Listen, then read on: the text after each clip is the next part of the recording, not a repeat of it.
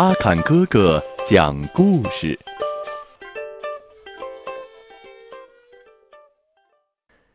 小朋友们，你们好，欢迎收听阿坎哥哥讲故事。今天我给大家带来的故事名字叫《半路杀出程咬金》。程咬金和秦琼、李靖、尉迟恭一样，都是唐朝的开国功臣。不过，他的个性很糊涂，记性也差。程咬金莽莽撞撞的，却到处逢凶化吉，立了很多战功，是个出名的福将。年轻的时候。程咬金住在一个名叫尤俊达的英雄家中学武艺。尤俊达看中他力气大，送给他一柄六十二斤重的八卦宣花斧，并且教授他使斧头的招数。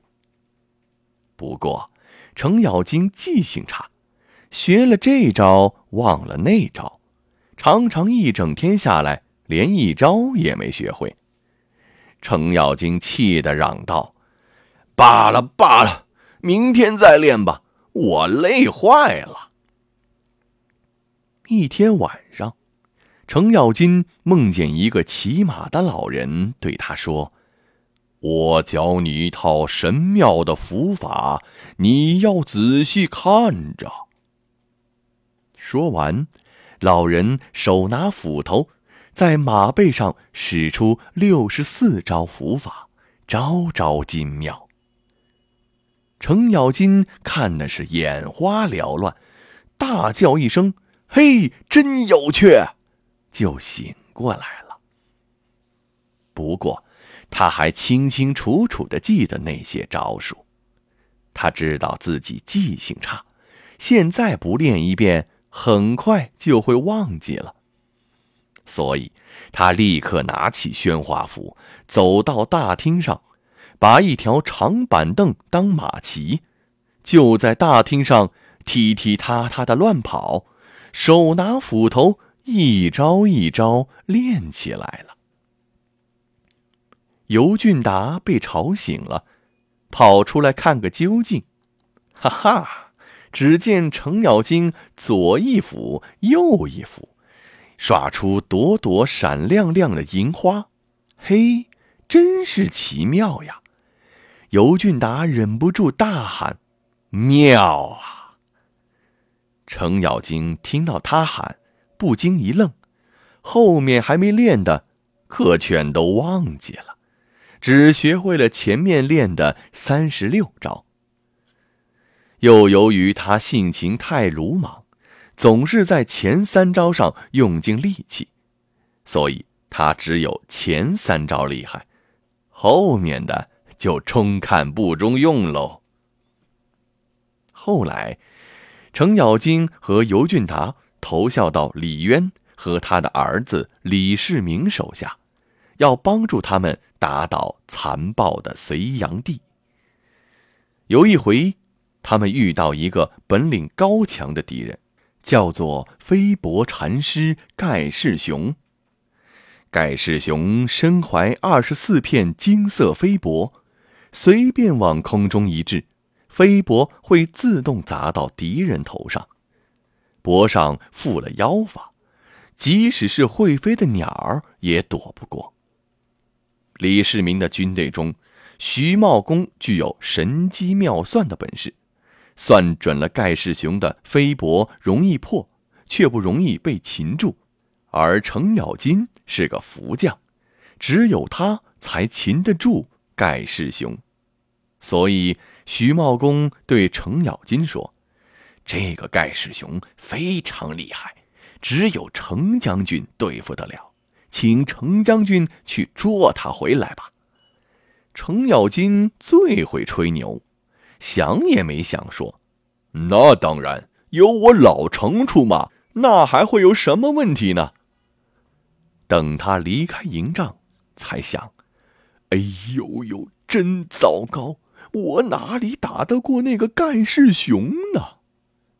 他左思右想，一点办法也没有，干脆就跑到附近山上的一座土地庙里，躲在桌下睡大觉了。徐茂公知道程咬金一定会躲起来，所以又命令大将军秦琼说：“你去破了盖世雄的飞帛，故意让他逃走，程将军自然会把他抓回来的。”到了战场上，盖世雄放出一面金色飞帛，秦琼就射出一支涂上狗血的箭，在空中“当”的一声，把飞帛打得粉碎。盖世雄气得把剩下的二十三片飞帛一起放出，秦琼和部下也射出二十三支箭，把全部的帛打成了碎片，破了妖法。秦琼又拿起铜剪打到盖世雄背上，盖世雄口吐鲜血，慌忙向北边的山上逃去。盖世雄逃到半山腰，背上的伤发作了，又累得支持不下去，想要好好休息一会儿。正好前面有座庙，他就下了马，走进庙门，随便的朝地上一躺。就呼呼睡着了。他刚睡着，盖着桌布的神桌底下钻出一个黑脸的程咬金。原来，这座庙就是程咬金躲藏的土地庙啊。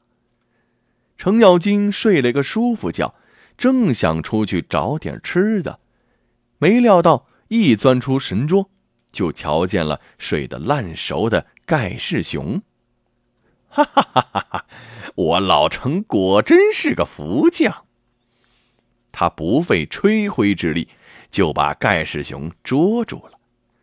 盖世雄醒来，发现自己被程咬金绑住，不禁龇牙咧嘴的乱喊：“我还以为逃上山就没事了，谁晓得这半路上还会跑出你这个程咬金！”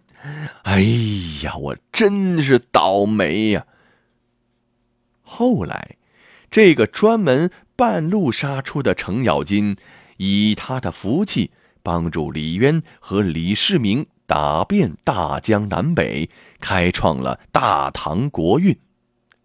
这个只会三斧头妙招的糊涂程咬金，可就合情合理的当上唐朝的。